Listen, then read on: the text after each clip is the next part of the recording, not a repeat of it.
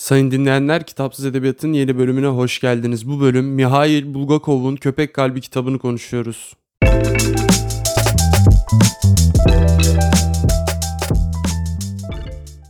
Mihail Bulgakov dendiğinde akla gelen ilk kitap kesinlikle Köpek Kalbi değil, genç bir doktorun anıları olur. Fakat Köpek Kalbi de bir o kadar iyidir ki kitabın tanıtım bülteninden şu alıntıyı yaparak size kitabın asıl amacını da özetlemiş olurum. Komünistlerin küçük burjuva değerlerinin üstünde yeni bir Sovyet insanı yaratma ideallerini hicveden Köpek Kalbi Bulgakov'un en çok tartışılan yapıtıdır. Köpek Kalbi Bulgakov'un en çok tartışılan yapıtı olsa bile Türkiye'de bence yeteri kadar değer görmüyor. Çünkü kendisi bir sistem eleştirisi, Sovyet sistemi eleştirisi ama bunları konuşmadan önce ilk önce kitabın ne anlattığından bahsetmekte fayda var. Kitap Şarik adlı sokak köpeğinin ağzından başlıyor. Güzel bir olduğu durumu betimliyor ki kendisi çok kötü bir halde çünkü sıcak suyla haşlanmış bir durumda. Aç öleceğini düşünüyor fakat işte kitabın ana karakteri Filip Filip Oviç adlı doktorun onu yanına çağırmasıyla her şey değişiyor. Daha sonrasında bizim Şarik çok güzel bir bakım sürecinden geçiyor. Daha sonra işte burayı anlatmayayım. Ufak bir ameliyatla Şarik insan oluyor. Burada aslında 1920'lerde Sovyetlerde insan maymun yani insan şempanze karışımı yapılan deneylere atıf olduğu söyleniyor ki bunun ne derece doğru olduğunu bilmiyorum. Buraya bir atıf olduğu söyleniyor ve Şarik köpeklikten insanlığa geçtikten sonra gerçekten çekilmez bir insan oluyor. Çünkü kendi kendisi ilk başlarda minnet duyduğu doktora karşı artık hınç besliyor ve onu hayatı zindan ediyor. Kitabın kaba taslak özeti bu. Kitabı elinize alıp okumaya başladığınızda bu olay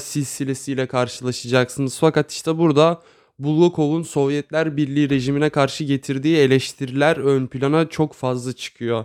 Mesela bir galoş mevzusu var ki o galoş bizim giydiğimiz galoşlardan farklı bir şey büyük ihtimalle ama onların çalındığından insanları nasıl değiştirdiği bence Sovyetler Birliği'ni nasıl değiştirdiğini özetliyor ve eleştiriyor Bulgakov. Katılırsınız katılmazsınız burası tamamen e, size kalmış bir şey. Ben de Sovyetler Birliği aşığı biri değilim ki beni de o kadar ilgilendirmiyor ama burada özellikle Çarlık rejiminden sonra Bolşevik devrimiyle Sovyetler Birliği'nde yaratılan insan tipi Bulgakov'u hiç mutlu etmemiş. Aksine o kadar rahatsız ediyor ki Şarik de aslında bunlardan biri haline alıyor ki bina komitesi yani bizdeki hani apartman yönetimi gibi bir yönetim var fakat Sovyetler Birliği'nde bu daha baskın bir şekilde ilerliyor anladığım kadarıyla ve bu yönetim de Filip Filipovic'i sevmiyor. Çünkü Filip Filipovic bir proleter değil, bir komünist de değil kendisi. Hatta kendisiyle yaşanılan sıkıntıyı da göreceksiniz o bina yönetimiyle. Fakat kendisi doktor olduğu ve ün salmış bir doktor olduğu için sağlam bağlantılarından kurtarıyor ama orada Sovyet bürokrasisinin ne kadar aslında bir yer yer tabi bilmiyoruz ama adaletten uzaklaştığını ve ideolojik yaklaştığını görüyoruz ki zaten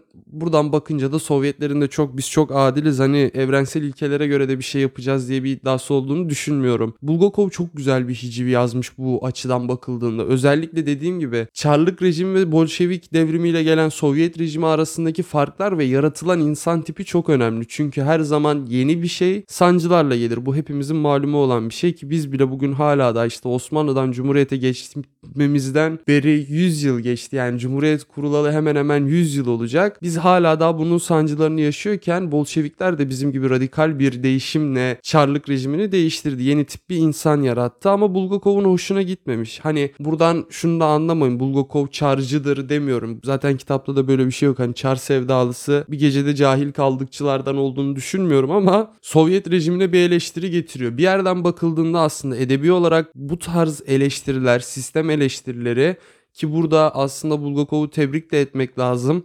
Kendisi bunu ne kadar duyabilir orası da bir muamma. Fakat imgeleştirerek eleştiriye getirmek bana her zaman çok daha tatlı geliyor. Çünkü normal eleştiri yazıldığında mesela Bulgakov oturup da işte Çar rejimindeki Rus tipi insan ve Sovyet rejimindeki Rus tipi insanlığı bir makale halinde yayınlasaydı kesinlikle bu kadar etki yaratmazdı. Fakat Bulgakov yeteneği de olduğu için Köpek Kalbi gibi bir kitap yazıp 7'den 70'i okuyan herkese bu eleştirisini ulaştırabilecek evrensel bir eser ortaya koyuyor.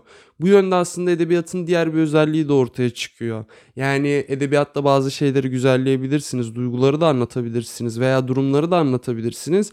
Bu şekilde getireceğiniz eleştirilerde de kullanabilirsiniz. Bulgakov da bunu sonuna kadar kullanmış. Elbette sadece bu tekniği kullanan Bulgakov değil, Bildiğiniz üzere George Orwell da bunu kullanıyor. 1984 ve Hayvan Çiftliği'nde ki Hayvan Çiftliği de yine Sovyet rejimine karşı getirilen bir eleştiridir. Bu açıdan mesela hayvan çiftliği ve köpek kalbine bakıldığında şey bilmiyorum bir rastlantı gibi geldi ama ikisinde de hayvanlar üzerinden bir Sovyet rejimini eleştirme durumu var. İlginç bir tesadüf diyelim ama hoş da bir tesadüf olmuş. Hayvan çiftliği ve köpek kalbini okuduğunuzda Sovyet rejimine karşı iki tane sağlam yazarın çok sıkı eleştirisini de okumuş olacaksınız ki bu eleştirileri sadece Sovyet rejimine karşı düşünmenize de gerek yok. Günümüzde yaşadığınız hangi ülkede yaşıyorsunuz? Türkiye olur, Avrupa'da bir ülke olur veya Uzak Asya'da bir ülke olur, herhangi bir ülkede olur. Nerede yaşıyorsanız yaşayın kısacası. Yaşadığınız sisteme karşı bazı parçalarda bulacaksınızdır bu eleştiri kitaplarına. Dediğim gibi bunlar aslında kendi yaşadığı dönemler içerisinde yazılmıştır ama yaşadıkları dönemden bugüne geçen zamanda birçok şey değişse de birçok şey de sabit kaldığı için bu kitaplar bana güncelliğini koruyor gibi geliyor nedense. Yani Köpek Kalbini okurken ben birçok yerin altını çizdim, birçok notlar aldım. Sizin de kesinlikle böyle okuyacağınızı düşünüyorum. Özellikle burada Sharig adlı köpeğin insan olduktan sonraki sürecini karakter gelişimi açısından ki eski bölümleri dinleyenler bilir. İyi takip ederseniz bence oldukça eğlenceli bir kitap da oluyor. Bilgilendirici, eğlendirici ve elinize aldığınızda çabuk okuyabileceğiniz bir kitap. Ucuz da bir kitap zaten 132 sayfalık bir kitap. Okuduğunuzda kesinlikle hiçbir şey kaybetmezsiniz. Hızlı okursunuz. Birkaç gün içinde bitirirsiniz büyük ihtimalle ki üniversite öğrencilerin vize zamanı yaklaştı. Vizelerden önce okunabilecek kitaplardan biridir. Umarım bölümü de beğenmişsinizdir. Köpek kalbinde umarım okursunuzdur. Bu haftalık da benden bu kadar. Kendinize iyi bakın. Sağlıcakla kalın. Hoşçakalın.